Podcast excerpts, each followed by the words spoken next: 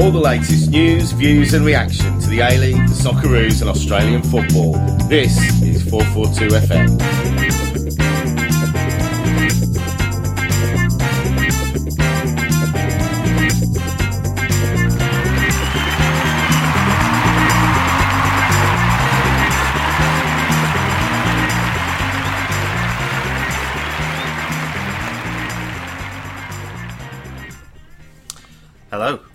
Thank you for tuning in to, again to 442 FM. I, I, I assume again. Uh, it might be the first time. us. Yeah. But, um, what do you say? They could be boycotting us. Oh, it could be a boycott. Um, well, if you are listening to this, or if you're not, then well, there's no point in me saying hello to you, the people that aren't listening. To This isn't a very good start, is it? We've had better. It has said, we have had better. Tied myself all, all up in knots there. Uh, Kevin Ayres. Yeah, yeah, kind of in in spirit. We've, we've had some technical difficulties, and just about we might have John Davidson. Can we hear you, John? Greetings. Can you hear me? Dear God, Uh, that that just crackled. Oh, this this is going to be this a is good just pod. such a bad day. yeah. Can we do a thirty-minute walkout? just um, Thirty seconds actually. a actually. thirty-second walkout. um, the laugh that you hear there is a new voice you may have never heard on this pod before. Um, it is Twitter personality, former podcaster, opinion opinion peacemaker, um, Scouse Roar, uh, also known as Ben Clark. Hello, gentlemen. and ladies, welcome. Uh, we- we've also got another person in um, uh, who is making the pod. Well, he's meant to be making the pod a bit, little bit more professional. We've got producer Will in the house. Say hello, producer Will. Hello. That's enough. Who's had absolutely nothing to do with it. terrible, terrible production values this week. That's entirely down to us. Yeah, But we're trying to fob the blame onto him anyway. we'll, we'll pass the buck. Um, talking of passing the buck. Oh, segue. Was that a segue? That was a segue. Whoa! It's high quality. Uh, it's just got better.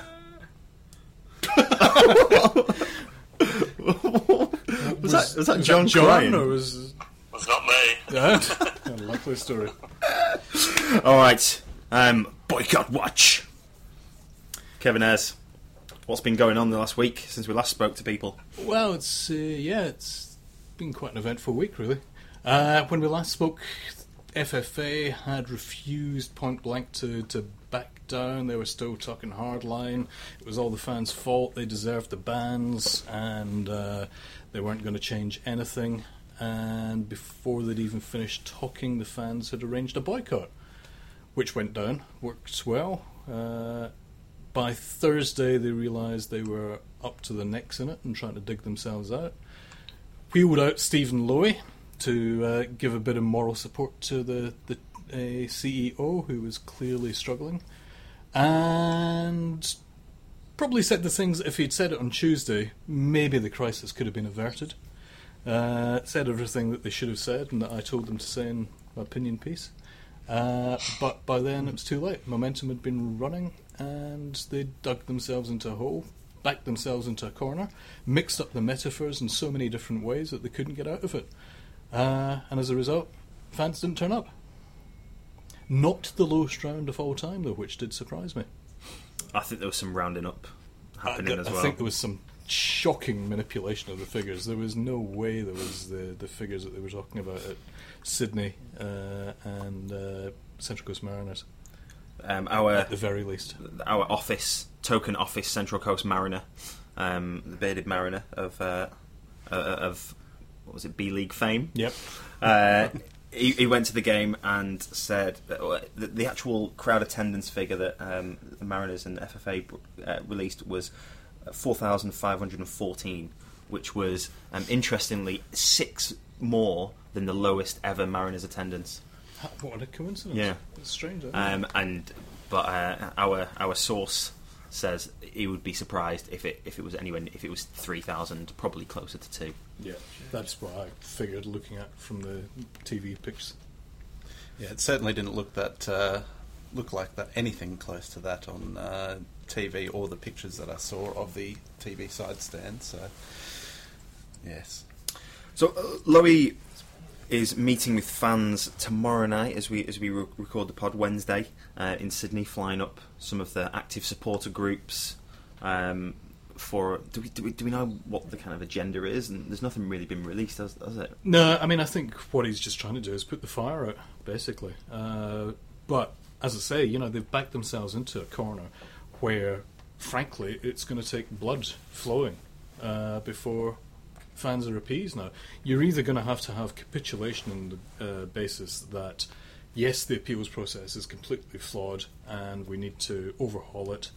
Uh, and make it transparent, and people are going to be able able to access the evidence against them, uh, and then be able to use that to mount their own defence, uh, which the FFA insists is completely impossible because they've signed legal deeds of agreement with the police that gives them access to the information they can use against fans, but doesn't give them the access, a give them the right to pass it on to third parties.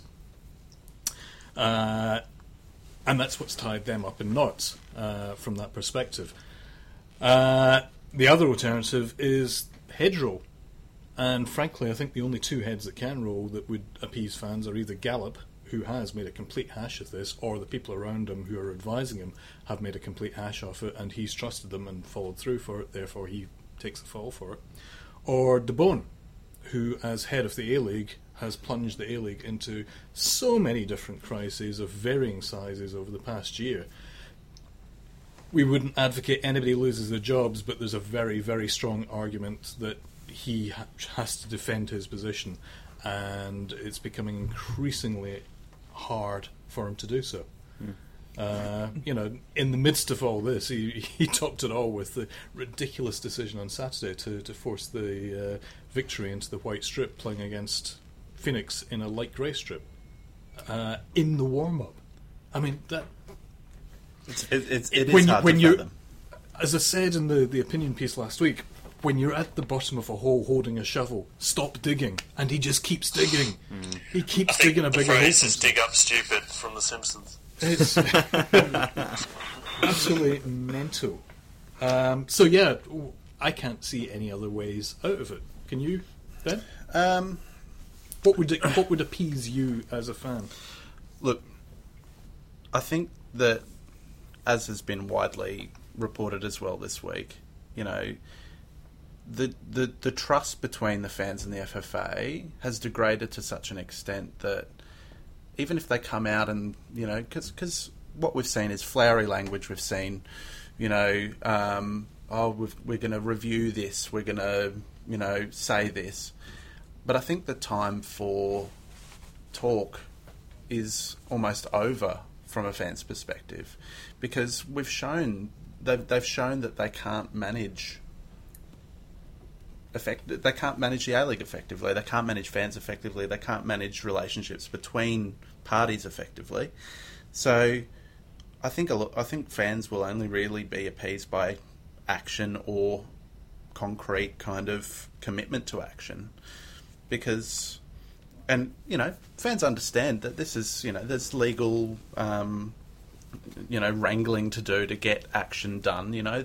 They, they understand there's going to be timelines for it but we haven't even seen the commitment to action yet so hopefully that's what comes from Wednesday um, and yeah I, I, I do I do also I just have to mention that um, I believe the uh, the driver behind the meeting was uh, our, a good friend Mark Bosnich Yeah, it was Um, interesting. It was a third party uh, that organised the, the meeting, and that- I think it was Bozza may have played a part in that. and um, that there was, you know, that there has been chatter amongst different sets of fans. You know, not necessarily all ten groups, but you know, one fan group talking to another fan group, etc., for quite a while um, before this. So it was a little bit easy for Bozza to organise this in that context.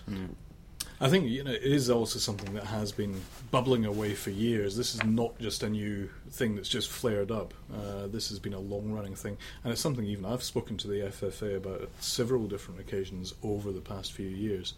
Uh, and to be fair, the couple of times that I have spoken to them, they have insisted there's an appeals process, but it's always been kept secret.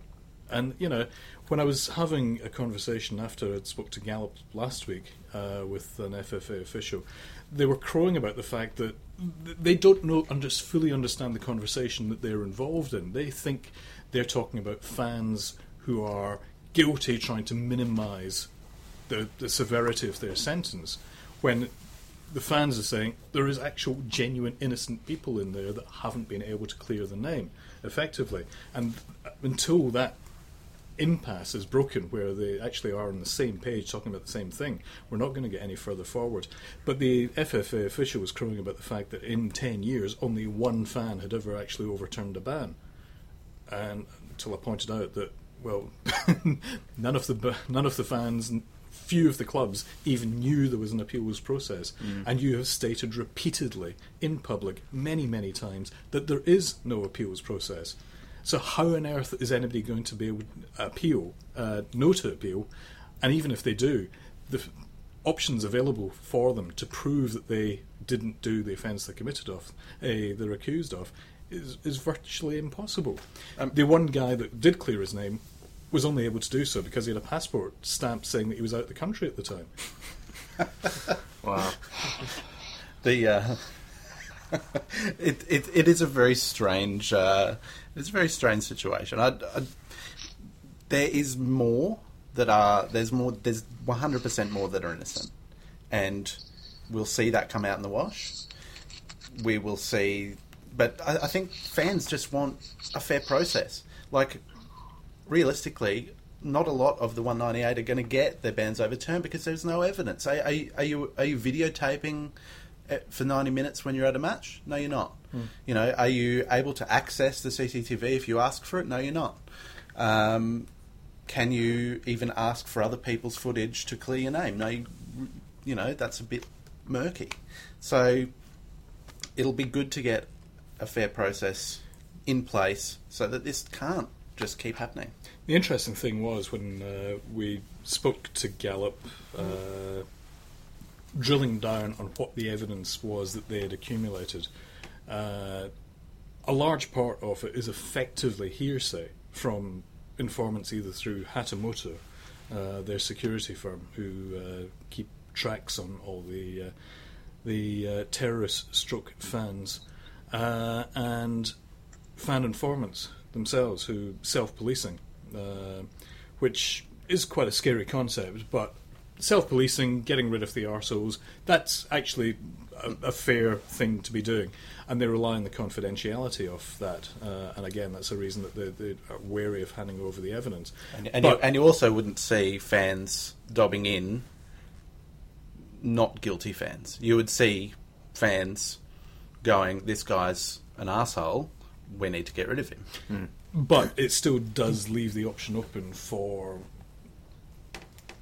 grievances that may have uh, accumulated off Yes, the uh, terraces uh, being played out in reprisal. Uh, potentially, it, you know, I'm not saying it has happened, but y- when you rely on that kind of untested uh, evidence, um, it, you, it could be motivated by many, many different things. Uh, you spilt my pint, you slept with my girlfriend, who knows?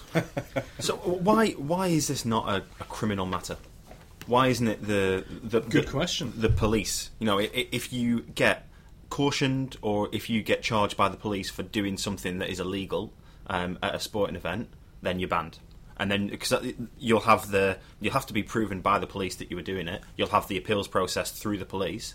Why why are we kind of self policing certain certain things? This is the, the strange thing. I mean, you know, flares are illegal. It's illegal to set a flare off, whether it's in the stadium or anywhere else, unless you're at sea and in distress. It's illegal to set flares off. If the FFA can prove that these guys set flares off, the police should be able to prove that these guys set flares off, take them to court, and convict them. Nobody would have a problem with that in a, a fair and transparent process. Um, but it's this lower standard of evidence that the FFA are willing to accept that courts wouldn't accept. Uh, and, you know, the FFA insists that it's they're renting these premises, they have the right to refuse entry to anyone uh, for any reason, and they do. That's fair enough. Yep. But by the same token, fans of the the, the right say, "Fine, we're not taking part in it anymore." You, that's the way you want to run your competition. Count us out, and that gets the FFA looking very petulant uh, and sounding very whiny.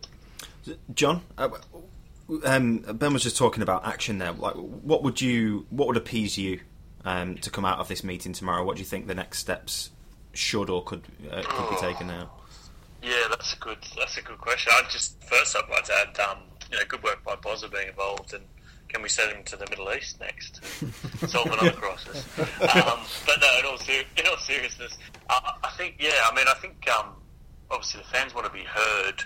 Um, and that's there'll be obviously some sharing and some venting of, of strong views at the meeting. But I think now they want action, and I think um, you get the impression that unless they actually see action, not we'll have a look at things in February. Um, unless they have action soon, then, then the, the situation is going to continue because it, it, it's obviously gotten worse since the the following um, what the last sort of two weeks. It, it's worse day by day. So um, yeah, I think I think there needs to be some, some clear action from FFA. What what action that they can take at this point is is hard to know. But um, yeah, I think I think fans want to see less less talk and more um, more action. Uh, talking of which, let's listen to a bit more talk. Um, Dave, uh, Kev um, grilled Gallop uh, a little soundbite from the presser from uh, was it last week, late last week? There's two soundbites actually. First is uh, from Tuesday, and then I'll play the second from Thursday. Uh, basically, again, just focusing on the evidence issue. Will fans get the chance to see the evidence again?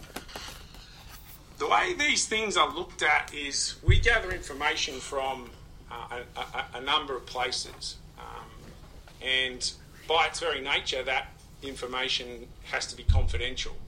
What we are saying today is if there's proof that uh, you did not engage in the antisocial behaviour which led to your ban, uh, then of course the ban is earned. Uh, but it will need to be proof. Uh, and we go through a rigorous process before we ban anyone. How do you propose proving your innocence? Which, what evidence would you accept? Of course, there are a number of exam- uh, a a number of examples of what um, you could prove you didn't do it. Um, if there was proof you didn't do it, if you could prove it wasn't you, um, then of course these are the obvious ones. But what evidence would you accept?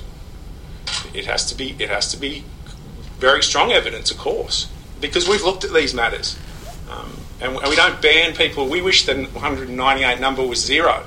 But we don't ban people um, uh, trivially. We look at the issues seriously, and if there is proof uh, that there's been a mistake, uh, then of course we'll look at it. How can anyone judge if, if a mistake's been made if you've not looked at the evidence that you've seen them? They're going to know if they if, if they're, they're going to know if they feel they've got enough um, to come forward and say you made a mistake, and that's what I'm and that, that's what I'm saying. They can come forward and say that, but if they've not got the evidence that you've got, they can't prove it. We know what evidence we've relied on. If there's a, if there's a counter a, a amount of, of evidence that shows that that was wrong, we'll look at it. So that was on Tuesday. Couple of days later, we revisited the same uh, issue uh, in the context of Hatamoto and uh, fan informants. And uh, this is what he had to say then. Coming up any second now. Thanks, SoundCloud. Yay! Just have a dance, maybe, while you're waiting. Um, This uh, th- th- this internet is stuttering as much as Gallop was a minute a second ago. Let's try it this way. And go. The, uh, the issue with the appeals and the bans is not so much the zero tolerance. I think all the fans are in favour of zero tolerance. It's the transparency of that process. Will you be addressing the opening up of evidence for the fans to be able to see why they're being effectively convicted of a crime? There, there are there are issues around just how much evidence um, can be disclosed because it's given to us on a confidential basis um, from a number of quarters. So we have to be careful with that. But that's something we need to look at. We need to look at to what extent uh, we can um, be be transparent with that evidence, but recognising that confidential information is given to us on the basis that it stays confidential. But, but the appeals issue will be part of the review process. Is that confidential information not coming from either Hatamoto, who are paid to supply you with information to fund A to uh, continue the bans, or from informants within fans who may have other reasons? It, it, cer- it, it, it certainly occasionally comes from fans themselves, and they give it to us on the basis that it doesn't become disclosed that they gave it to us. They, they want to protect their identity, and we've got to be careful with that because that's an important part of the system. So, on the one side, you want to, you want to have complete um, transparency. On the other, you want to protect the ability to get that information. But do you not have corroborating evidence that would back up their Sometimes you do, sometimes you don't. I mean, obviously, you would never you would never do it without some some corroborating evidence and and looking to to make sure we're absolutely right before we ban people uh, is a big part of the process. Um, all I'm saying is there is information that comes in on a confidential basis, and it's only provided if it's kept confidential. So we've got to be careful in how we look at that during this review. Is that not effectively hearsay? then? Um, it, it, look, without getting too technical about it, um, some of it will be will, will, will be technically hearsay and therefore uh, used only as a part of what goes toward a decision to ban someone.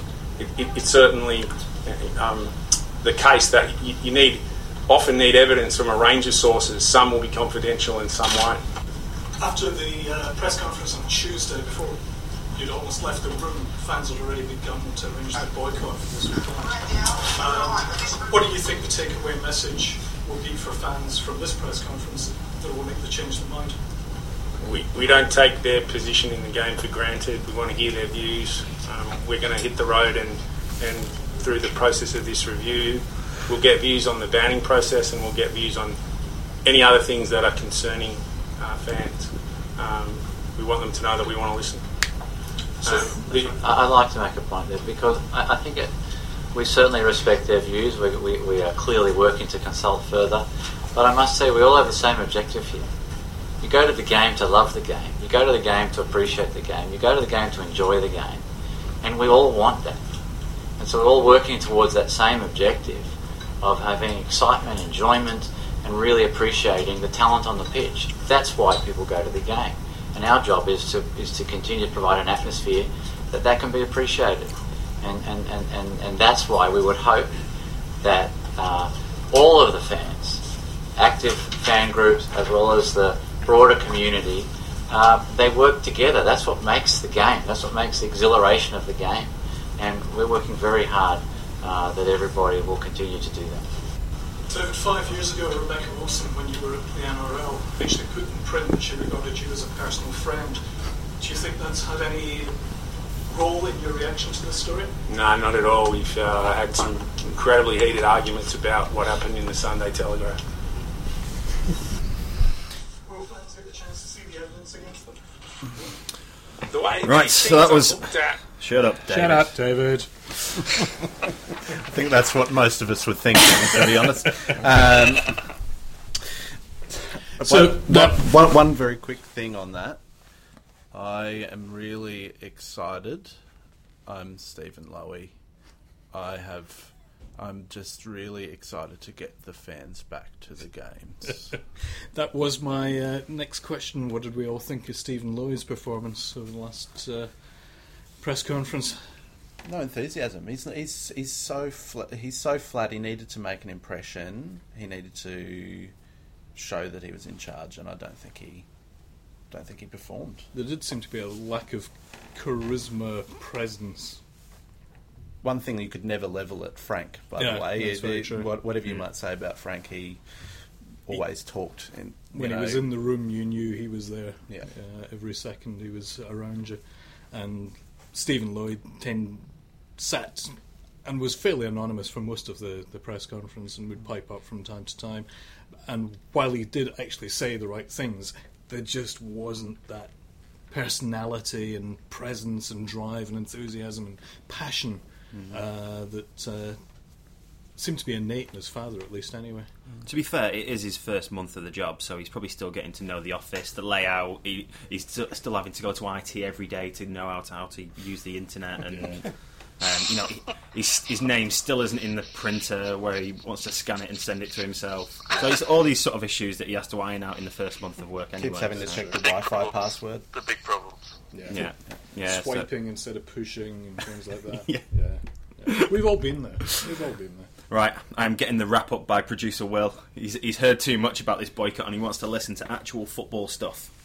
Uh, just, just before we move on, No. I did. Will want- has spoken. I, I did just want to uh, congratulate Kev on his fantastic uh, work throughout this this issue so far, and yeah, look forward to it. See, that's why I brought you on, mate. for suck up comments. For suck up comments, that's what we wanted. But in, in all seriousness, there, there's been some key players in the media, hasn't there? Like Boz has been uh, vocal, Simon Hill's been very, very good, and uh, uh, you know, and it's and it's kind of uh, and, and Kev yourself, you know, it's these sort of people that you kind of need to to stand up that have got like the uh, the, the big presence in the game and, and make their uh, feelings uh, heard and and actually not let them give a, an easy answer. Yeah. And I think that's the, the easiest, and that's what the FFA want, and especially Gallop at times when, and a lot of these, a lot yourself included, aren't, aren't letting him take the easy way out, which is good. Yeah, it's, it's it's very good, and it's very very appreciated from a fan perspective. Thank you. Right then, Football. Mariners. So, a handful of them turned out to see the Mooy Show. Although he actually, it, it, it, it wasn't the Mooy Show really. No, it Yeah. wasn't. I mean, he was actually quite anonymous, to be honest. He was, he was By his man-marked. standards. Anonymous? Anonymous. No, it's not working there, is it? it's forced. There's, there's only so many you can make. Even you, Kev. But I mean, it is incredible that a, a 5 1 thrashing like that, Mooy only really took part in like two two of the goals. Key? Key roles? That, that was it. He was being marked. He was being man marked. But when you man mark a player um, in that attacking third, it just Opens up. opens up that, that the whole of their half. And and Novillo had a lovely old day. Yeah. He was he was brilliant. Yeah, he was. He was. This is this It's is. a weird. uh, sorry, John. Go on. It was a weird. I was going to say it was a weird game at the start, particularly because the Mariners dominated the first 21, 22 minutes, and then City scored, and it kind of the Mariners were shocked, and then they got the second one, and it was you know rolled on. But they actually started quite well. They just can't seem to score.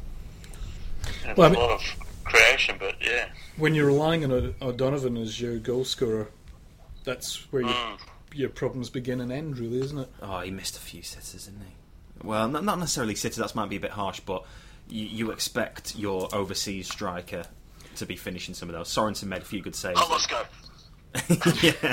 I was going to say, to be fair, you know, it's in keeping with a lot of the, the strike forces out there this this year. The, uh, I mean, you look at uh, Sydney struggling up front, Adelaide fr- struggles up front, and legendary. Yeah. Uh, Mariners as well. Well, Uh, Jets now to a certain extent. Jets to a certain extent. So, you know, it's the story of the season. There's going to be a, a lot of 1 0 wins, and then you're going to have thrashings uh, Yeah. by the, play, the the teams with solid attacks like Victory and uh, City. Hence why Berisha got his contract extended, just to show how, how valuable he is to that team. Absolutely. Um, well, but talking of a, a striker in form, Fornaroli, like that that second goal, goal of the season for me so far. I thought that's absolutely brilliant. That sort of smacks of like Yorke and Cole in United at their in their pomp. Um, you know, the step over, received it back from Mork, and just a so such a calm finesse finish into the bottom corner, which is exactly what some of the other strikers are desperate to have. You know, Holosko will come on to the Sydney game, but he's just there's so many chances where if he would have had a bit more composure, he could have rolled it into the back of the net. Do you know, the, the amazing thing for me is that Ci- City are still only in fifth place.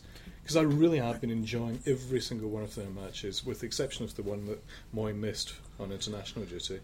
Uh, and there seem to be on a, a roll, and yet, you know, Western Sydney Wanderers will come to later on are just in a huge, fantastic turnaround. Um, but yeah, you would, I just get the feeling they should be much, much closer to the top, uh, given the way they've been performing and exciting.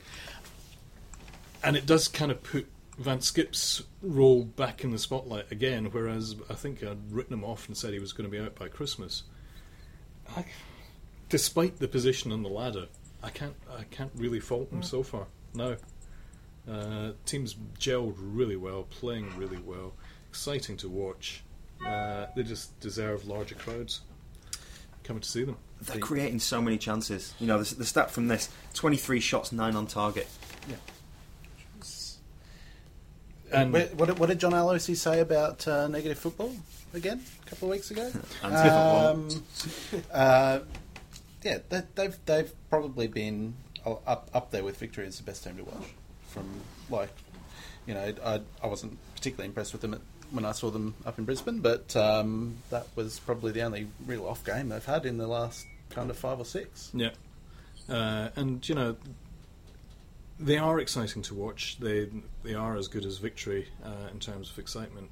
Uh, but I'm still caught between a rock and a hard place for Mariners uh, because you know even taking a five-one thrashing like that, Mariners fans got to see you know a lot of good goals, an interesting match, and I would still take that over any of Sydney FC's games this season in terms of what I would rather go and pay to watch.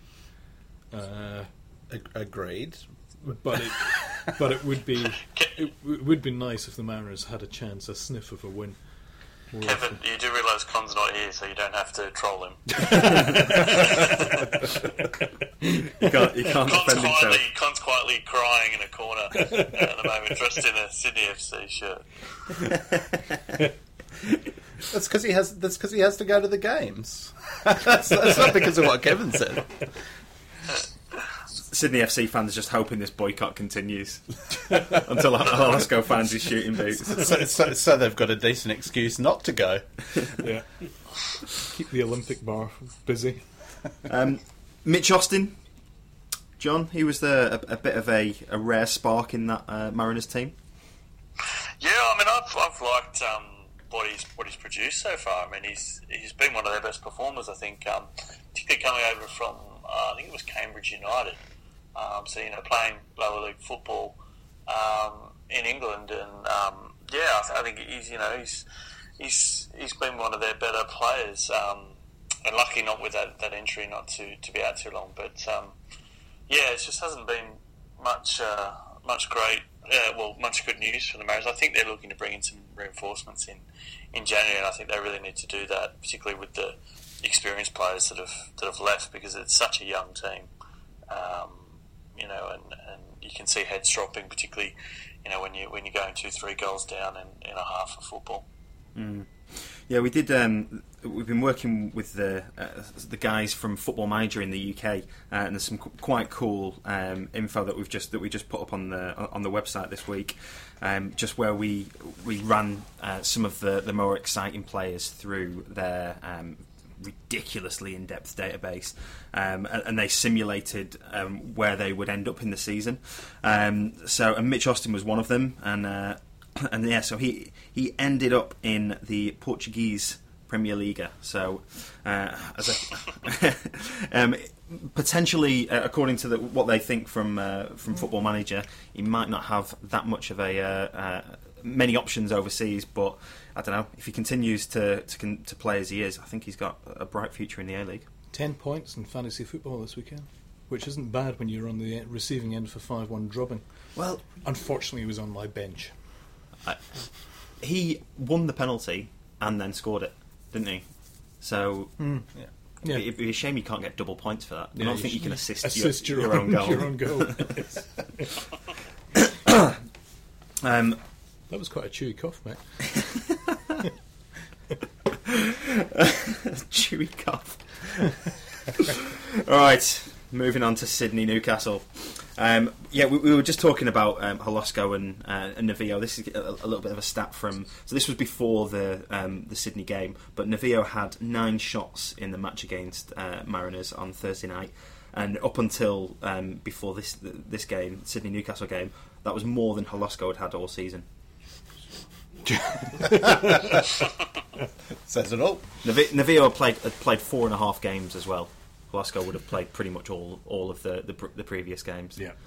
Which, so at least he tried to rectify this uh, uh, that stat by having plenty of shots. but Jesus Christ, he can't buy a goal.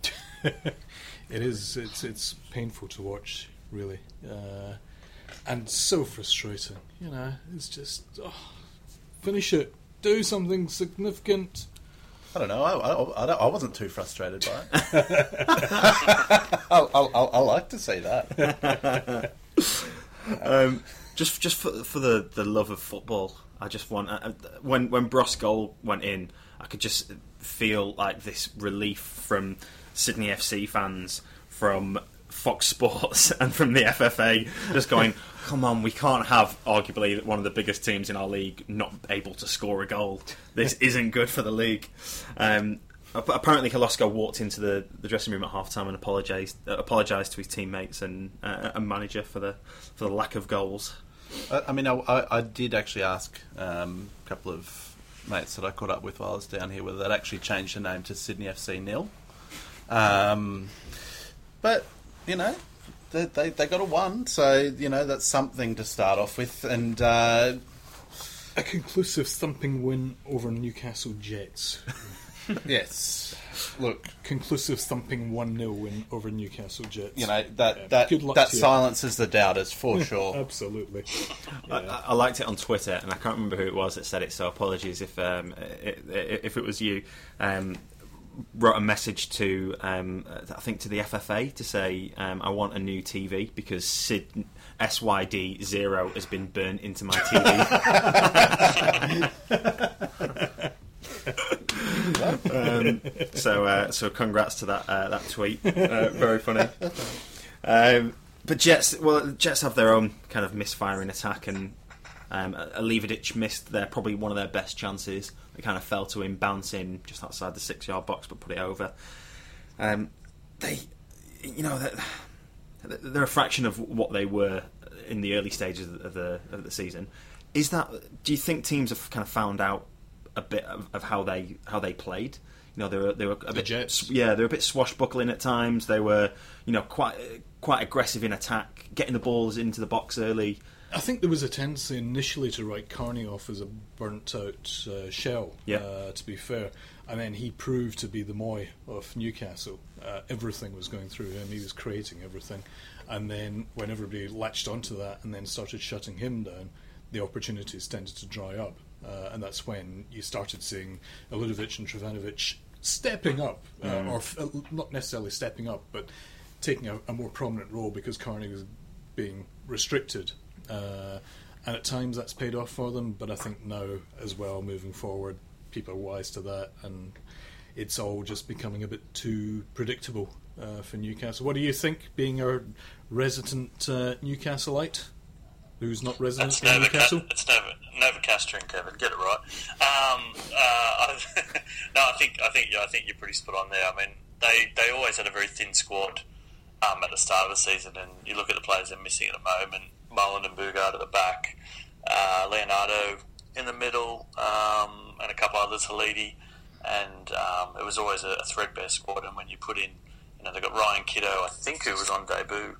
Um, playing in the number 10, um, you know, a few NPL players and, and rookies across the park. I just don't have the, the cattle at the moment. Um, but yeah, they are playing an ultra defensive style. We said maybe they need to, to loosen that up, but, you know, with the, with the players they've got out, you can't really see that happening. Um, and yeah, Carney's definitely getting a lot of attention um, from, from the other teams now. So in terms of that race for that sixth spot, um, and, uh, and despite City and Phoenix being on the same points, uh, both on 14 and fifth and sixth, I I think City will pull away and, and it will be a, a fight between uh, Jets and Phoenix for that last final spot. Do you, do, do you think they've got a chance? I don't think it's even going to be a fight, to be honest. I think Phoenix are a much more equipped, better equipped side. They've got more depth. Uh, they've got more talent. Sad to say. Uh, I think Jets have, have done very well with the squad they've got. Don't get me wrong. I think Scott Miller's doing a great job, but I think he's restricted by the the salary uh, that is available to him. And Phoenix have been run by Merrick for a few seasons now, where he's managed to build that squad and build the depth and identify the weaknesses and counter them. Uh, whereas Jets are still at the very early stages of this redevelopment for them. uh, after a disastrous season last year. So I think you know Jets will probably finish in the spot that they're in now, seventh, and that's a good result for them uh, under the circumstances. Uh, unfortunately, When, when, when are the Scotsmen coming? That's what I want to know. You know, pay pay all the bills, take them off the FFA's hands. yeah, unfortunately, it's all gone tits up for Dundee United back home. Yes. uh, and I think Mr. Thompson, uh, Stephen Thompson, who was being lined up to, to buy in another wonderful uh, piece of negotiation by the FFA. Instead of taking the first offer that came in, they hesitated and tried to, to bump the price up. And as a result, Stephen Thompson's had a few financial problems at home with the club uh, at Dundee United and had kept his attention there. And what looks like he's walked away from Newcastle. So I don't know where FFA are going to go turn to next. We can get the Mariners Russians to uh, invest. Russians are Uh, coming, the Russians are coming. They are coming. Um, Cove, we're not there. And They- it's very, very quiet. That's the future. Well, when you can notice it at at Gosford, you know you're gonna you're gonna notice it without Yeah. the Cove Absolutely. Yeah. Yeah. because it was very very noticeable that the the Yellow Army had gone to the pub, as their banner said. Um, but yeah, the the it, it was very quiet, but that wasn't the weirdest atmosphere of the weekend. Just uh, again going back to this, uh, the conversation I had after the press conference on Thursday with an FFA official. Again, he was trying to paint the uh, the fans involved in this boycott as radicals and extremists and all the rest of it. You've got the Yellow Army taking part in this boycott. Yeah. The most non-radical, most moderate, nicest, family-friendly, active support group in the history of football. You don't get many brass band playing terrorists. You do don't. You Suburban don't. terrorists. No. Uh, you know, they're too busy playing with the horns to light flares and shit like that. It's It'd be a good know, way to, to smuggle in a flare, though, wouldn't it? Actually, yes. Actually, I shouldn't. I shouldn't Down the say that. down, down the down the tuba. down the euphonium. We've got to, we've got to talk about the good the good part of the boycott though is the um the TV ratings were up.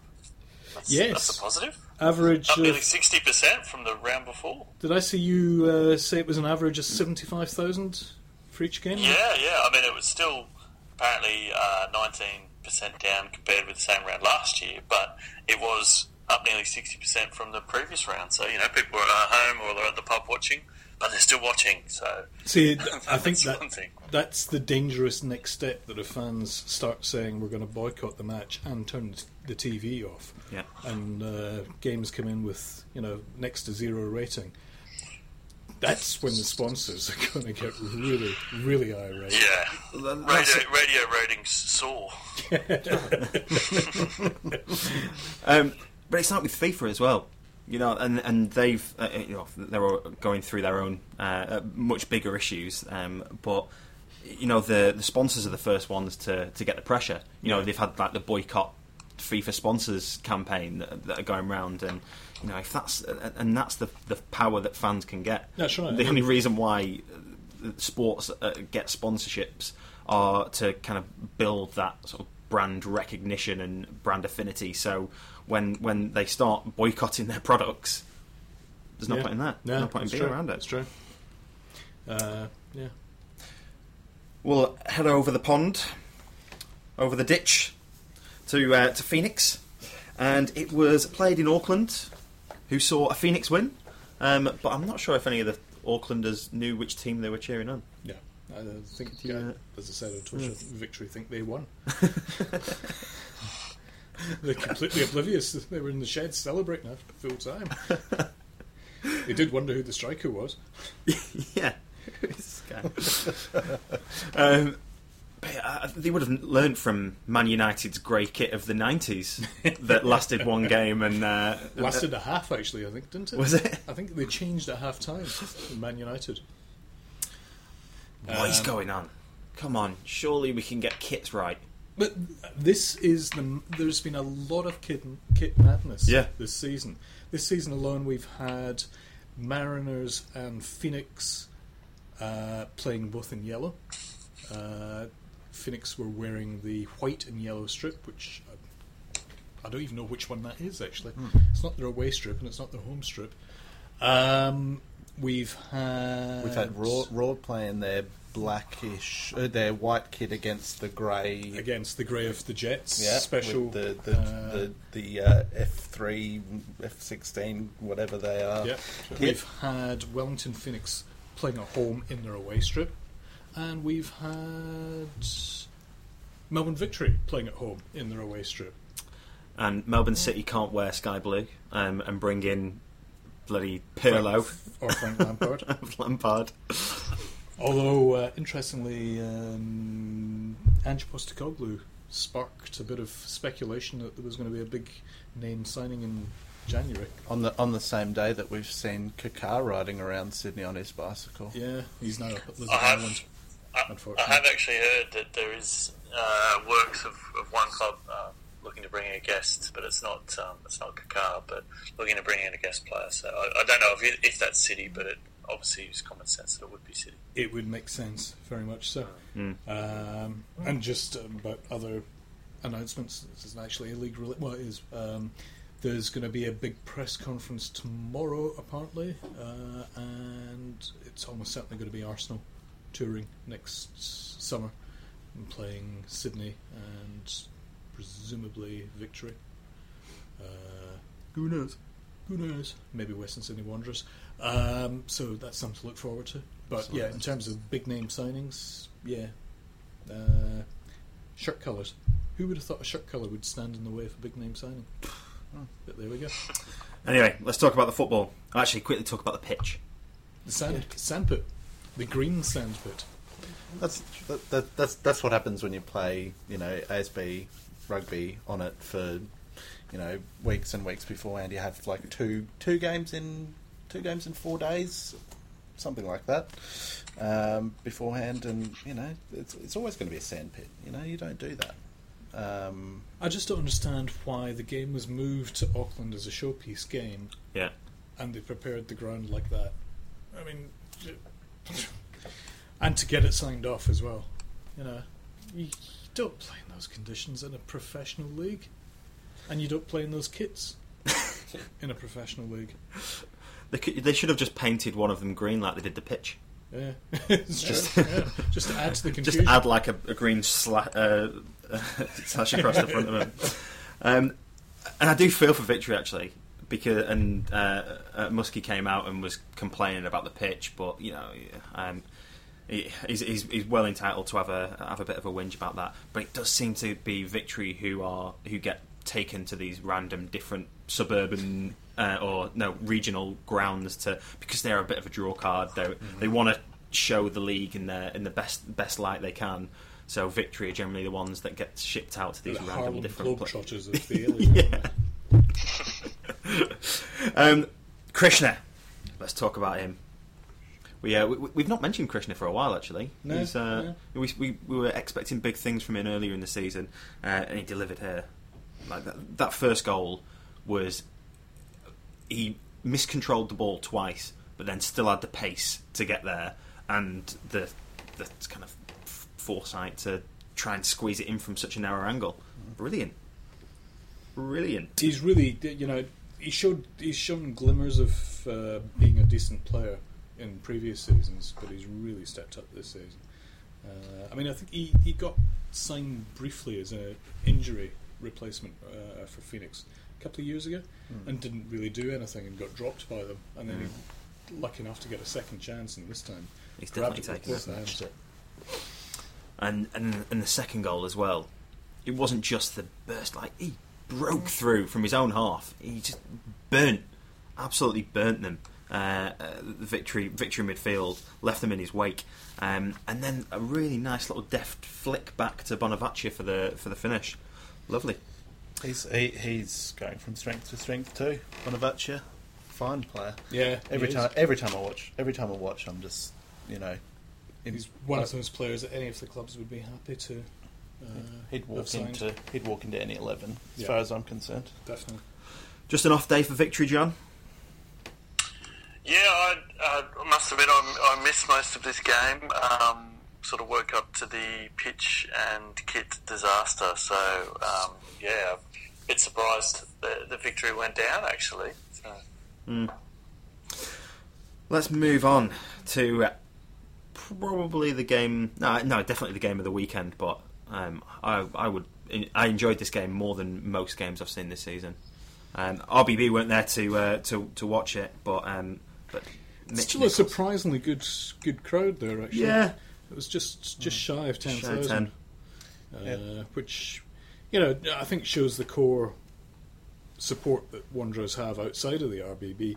But you know, it's still the uh, management would be disappointed by those figures. Ben, you were you were there. You mentioned before the atmosphere. You know, is to be expected. Yeah, well, I, you know, because I mean, in in the context of the RBB being missing, you know, they had um, they have such an effect on the game. They really push the players, and I think for the first little, you know, first twenty minutes, they the Wanderers, I think, were a bit shell shocked by not having that there. I think they're so used to it.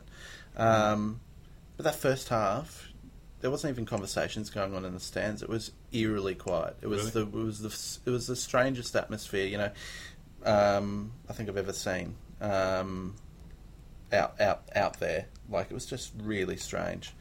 Um, I mean, hey, we we had fellows in our away section who I've never seen be quiet for more than two minutes that were quiet for most of the game. So, um, So it but- rubbed off on the away fans as well. yeah, I mean, we we made a decision going in that we were going to, um, you know, be, you know, keep it to a minimum, basically, um, in in solidarity because, I mean, yeah, we've we've paid our tickets, we have to go, but. Um, You know, we you know we've all spent you know hundreds of dollars to get down here, so you know it's a bit of a waste to boycott after that. But Sure. but I f- figured the least we could do was be quiet. But um, yeah, eerily quiet, and then we actually came came through in that second half of the of the first half and really gave quite a good account of ourselves. And even into the first first half of the second half, we were very competitive. But I think we just, I think Wanderers really just stepped it up in that. You know, second half. You know, probably from about the hour mark on, they really stepped it up. And um, when you've got a player like Nichols in the form that he's in. Um, you are always liable to concede a thunder bastard. it must it must be odd to see him on the other on the other team just doing so well. Come, after going to Perth, uh, after his time in Perth, yes, I didn't think I'd ever see that again. But Yeah. um, yeah, no, it's it's very interesting to see the uh, halcyon summer that he's having. It's Um, amazing, amazing the number of clubs he's actually been at when you think about it. It's Yeah. Roar, Glory, Victory. Victory, Wanderers. He's Mm. he's done the tour of Australia. He certainly has. He's, He's, like a he's boomer no, in he's a, no boomer in a caravan. He's no Isaka Cernak, but he's he's getting there. Uh, but I've never seen him. I genuinely have never seen him play as well as he's playing this season at any of those clubs, even Roar, where No. you know he carved his uh, initial reputation. I think he's on fire. Everything that Wanderers does is pretty much going through him uh, this season, and just the look of him. I mean, he looks really athletic. Yeah. Uh, he looks fit and healthy, and he's n- always just carried that little bit of puppy fat Yeah. almost uh, And before he and- got to, to Wanderers. And and he's still never. He still can't run. His t- his running technique. It looks so He he looks like he's just, you know, shuffling, but he's shuffling a lot faster this season. I tell, I tell you what would be really faster. funny would be to see Mitch Nichols versus Devante Clut in a 150, uh, a 1500 meter run. Yeah. Because both of them have the worst running styles I've ever seen, and I love Devante Clut as a player, but Jesus, learn to run properly. You're all oh, it's, T- it's token bizarre. flute mentioned. yeah. there you go. It comes from Kevin Usain Bolt. Yes. I walk very fast. So he- he's been um, nominated for Player of the Month with uh, alongside Mooy and um, who's the other player? Uh, Just Berisha. Yeah, I I, I think I think that goal, the um, the winner, you uh, Adam, you were saying before about uh, Fornaroli's goal as goal of the season. I think Nichols' winner is up there, just as good. That was. I would was agree beautiful. with it. That was that was just a blockbuster. Lovely little bit of curl on it. And, uh, Ah. looked nice. Th- that just shows his uh, how much his technique has, uh, has come on as well because that wasn't that wasn't power. No. That was he knew exactly where he wanted to put that, Yeah. and uh, and it didn't it didn't even look like it had that much power on it. Obviously, it had enough power to get there. It But looked like it was moving in slow motion. To Yeah. be honest, Yeah. just a little bit, but It was just that movement in the air that brought it round, and Mm. oh, that was just delightful. Excellent. not not not so delightful from our perspective. But No. Well, um, you were rewarded with a, a decent goal from Jim Maclaren, which wasn't quite as good as I thought it was because I got, took the deflection, uh, which I didn't realise when I first saw it. Yeah. But still, it, was like, I oh look, it looked like a cheeky chip, chip, but it wasn't. It was uh, it was a shot that got deflected into the top corner. we we are one of those teams with no real problems up front. Yeah. Um, Apart from the fact you don't play Devante Clut enough. Well, that's yes. That I I I, I definitely agree with you there. Has to make Hyundai adverts Yes, to fill his time because he's not getting played. it, it why you would bring him on in the Two you know ninetieth Two it's, minutes. it's just beyond me. But I thought that we I thought that in defeat the, that we actually played quite well. Um, but it's this it's the hallmark of the season for us. It's just the at at the back we do just make some really weird decisions um, from time to time, and yeah, when you when you're coming up against a team in the form that Wanderers were in, yeah. you I, know, I think Shane Stefanutto's hair is evidence enough of the bad decisions being made in your defence. Oh, well, hey, James Donachie has also got uh, the man bun now too. We we seem to have the highest man bun to player ratio in the A League, um, and it's you know it's no surprise that we're mediocre. Brattan's bloody cornrows with what set this a whole hairstyle thing going off. I was talking. Brisbane Roar. I was talking to Con about this actually. Um, do you know you can buy pin-in man buns? Yeah, they I was- should all get them. I, Just I was for one thinking match. that the Roar fans should get the pin-in. You know, like the, the Jets fans had the Zabco Yes. baldy wigs. Except who would who would it be in tribute to? You know, we just got so many. uh, we, ca- we can't choose one. Um, Nichols, Socceroo time. No, He's Not got, to be, yet. he's- he's got to be there or thereabouts. Not yet. no, no, No. no. I my my opinion Who's he is going to never. replace? My opinion is never. He's, he'll never be at that level, but he's he's Wow. he's getting to the point where he's a good A League player. Because when when when when when when we when we had him in Brisbane, he was just maddeningly inconsistent. Let's just see if he can put this together for a full season. Because he wasn't able to at Victory uh, before he left, um, and obviously wasn't able to at Glory. So let's see. Let's give him a full season to be this good. You know, for for, for a whole season. I think that's pretty harsh, to be honest. John, would you, do you reckon he should be? At, At 26, I I hope he's going to become a decent, well, uh, up to A League standards soon. But no, I, I kind of agree, I kind of agree with the um, the Socceroo assessment. Although That he should be or he shouldn't.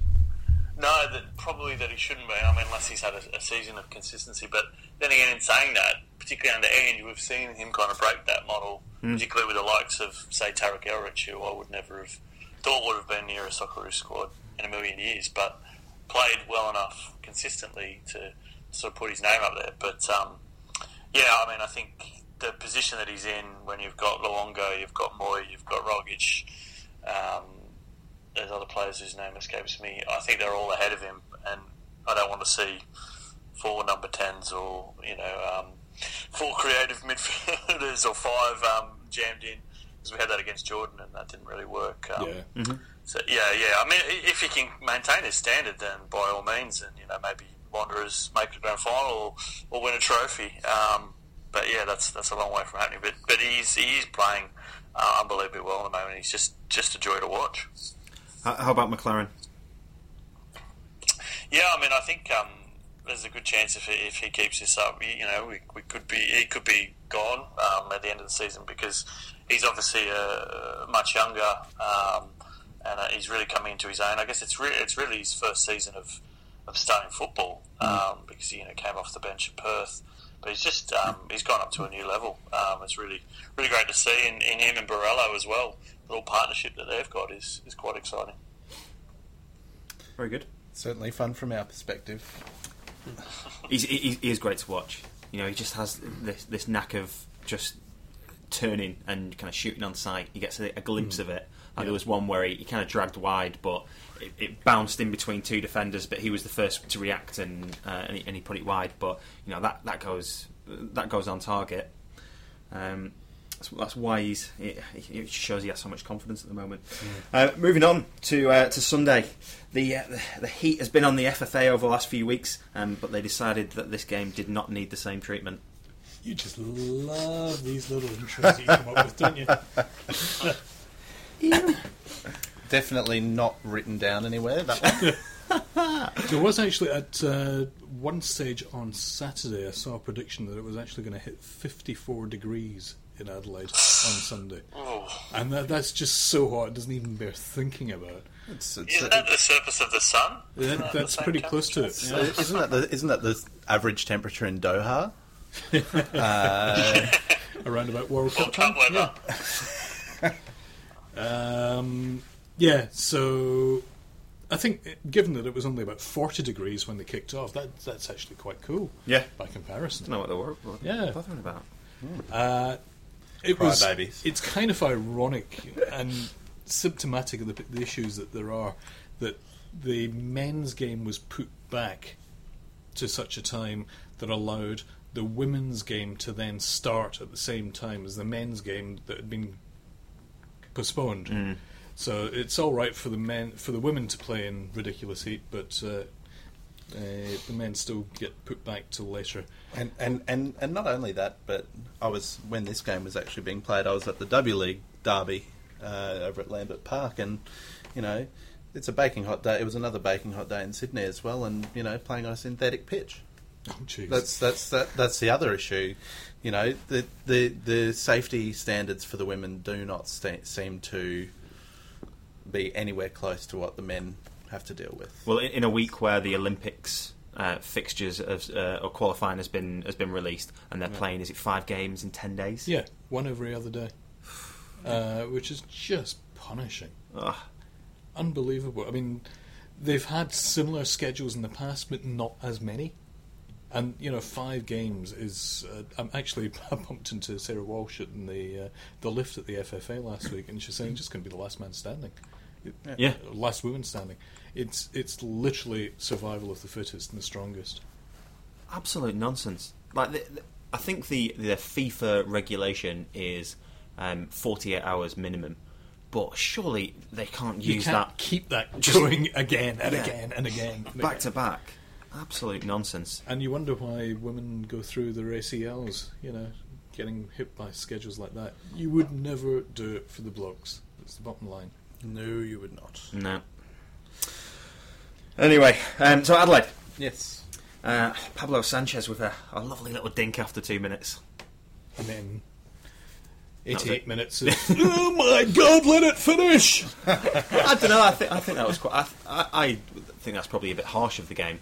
I don't think it was one of the worst one 0 games that I've ever seen. I It was hate- certainly it was certainly better than Sydney Newcastle. I still hate watching Perth Glory play. Yeah, the, I mean, there, there's nothing there this season. There's nothing you can say, hmm, well, maybe if they just. No, there's nothing. You, you can't see any way for them to improve. And, you know, I had Central Coast Mariners down as uh, Wooden Spoon, and Perth are running away with it at the moment. There's only a point difference between them, but Perth are just shocking. I, I'm not enjoying watching them at all. And they have had a few injuries that have added to that.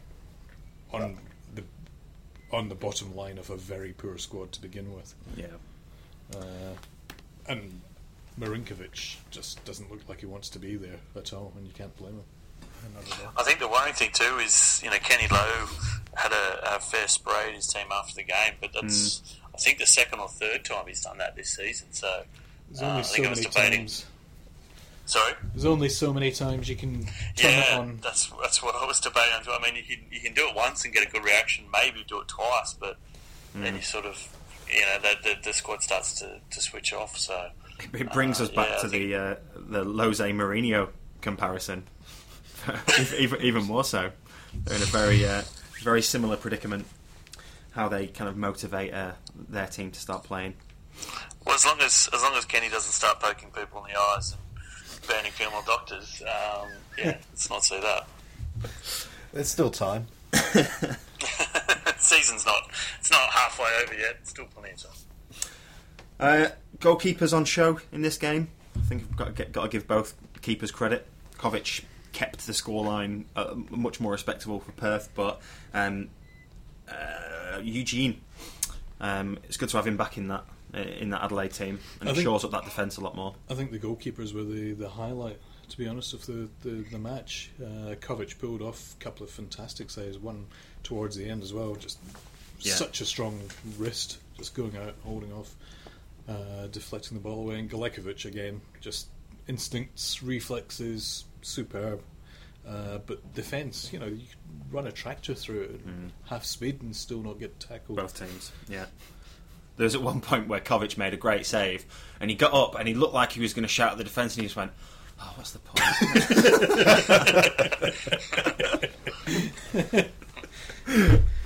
um, yeah. Um, well, anyway, so the Reds jump up to eighth, and I don't know if that if that says more about that bottom three than um, than Adelaide. Really, their first win of the season, and they've leapfrogged. It's just, I think you're just going to see a constant shuffling of that bottom three. Although, to be fair, I think that f- bottom four is the way it's going to finish Yeah. uh, in those positions. Yeah, it's it's it's, it's hard to imagine uh, too much movement, to be honest. Yeah. I still can't believe that Western Sydney Wanderers are now leading the competition. Just, and they started winning just as I cashed in that $11, 50 buck bet I had on them winning the Premiership. It's just. You should have cashed it out and then put that money back onto them at whatever the price they'd ballooned out to. Mm-hmm. That's actually a very good tactic. Bugger. But you didn't get all your fifty dollars back, did you? I got thirty-four dollars back on my fifty, mm. which, given the way they were playing and the fact that it was Melbourne Cup Day and I was starting to run out of money, seemed like a bloody good a safe idea. bet. Yeah. Um, lovely stuff. So um, l- let's see how this meeting tomorrow goes, and uh, and whether we're allowed to go back and watch football again this weekend. Fingers crossed. You've got a, a nice little Phoenix team coming your way. We do up to Cairns. Um, yes, we actually don't see the Phoenix this season in Brisbane, um, but yes, we do have a strong travelling contingent going up to. Uh, That's a really good day, Cairns. day trip away, though, for you guys, Cairns. I mean, Oh, you know, Yeah. it's just just down the road. uh, but in terms of weekends away, I mean, Cairns, Port Douglas, that You- you that, can't that really rocks. that. rocks. Um, the last one I went to was uh, Bathurst. And that just doesn't really. It was, it was a lovely drive to Bathurst, but then you get to Bathurst, and then you have to unfortunately- and then stay have to in Bathurst stay- for some period of time. Yeah. Yeah, it is unfortunate that. Not, Are you heading up to Cairns? Uh, no, I'm not heading up No. to Cairns. This this was my You've done your away trip. this, this, this this, this, was- this was mine for this month. Yes. Yeah. tour of duty. Um, get yourself up in Cairns, and is it, is it called Cow Bar or something like that? Cow Shed. Um, It's like a student, uh, like a, a backpacker bar where everyone just gets really loose and dances on the table. Oh, if yes. anyone's going up to Cairns, get yourself there this weekend uh, after the game. Adam will be there. Yeah, they'll do anything this weekend. Might go for it. Um, right, so starting with Adelaide, Sydney FC on the Friday night, and then we've got, as, as we mentioned, Brisbane Roar Triple Phoenix header, triple header Triple on the Saturday. on the Saturday. Um, Are you you bursting into flames there, John? No, I'm just trying to open something. Just continue. I'm listening. can you, can you, John, just just keep your bag of crisps closed just for five more minutes. We've, we're nearly done. Um, uh, or, or is it a nappy? Is that the is that the crackling? Are you uh, are you left holding the baby? baby? You've got you've got very attuned ears, Adam. I thought it was a big bag of Werther's originals. Actually, There we go. Anyway, um, so Wanderers will host Victory, game of the round, top of the table clash. Um, there was talk of RBB and travelling victory fans uniting for the parade? I, I think that was a suggestion that was made to them on Twitter. Ah, but right, okay. Can't They're see still, it happening. they're still be honest. boycotting, so that's not going to happen. I- I- despite what happens tomorrow night? No, no. Uh, well, at the, as it stands, As it stands, moment, yeah, it's they're- boycott. They're boycotting. Um, and then the other game on the Saturday night, Perth Glory will host Central Coast Mariners. Oh, what a what a thriller that proved. Bottom of the table clash. From top to bottom. Cannot wait for that. Do you remember back in the the seventies, well, the eighties? No. No, the, no there used to be. I just uh, just realised that this was a very very one sided. This is only a conversation that I'm going to Born in the eighties. But but back uh, there was a time when the BBC in the UK. At this time of the year, just before Christmas, on a Saturday night, would run really scary ghost stories or horror films in Right, the lead okay. up to Christmas. And it was always late on a Saturday night. And look, Perth Glory versus Central Coast Mariners. the tradition continues. The Walking Dead. I, I, I, I, I always preferred my Christmas Day viewing of Santa Claus Conquers the Martians on uh, uh, Briz 31, which is our local uh, community station up there. Uh, that was a Christmas Day tradition. Santa Claus Conquers the Martians. Best Christmas movie ever made. Do watch it. Excellent. Look at Producer Will is pulling his hair out. he is he, he's close to distancing his name from this from this pod. Um, all right, let, let, let me wrap up. Newcastle Jets, Melbourne City on on the Sunday at five pm. Uh, I liked having the game at seven thirty on a Sunday. I must admit, I did. I- I would rather too, but it did compete with Doctor Who.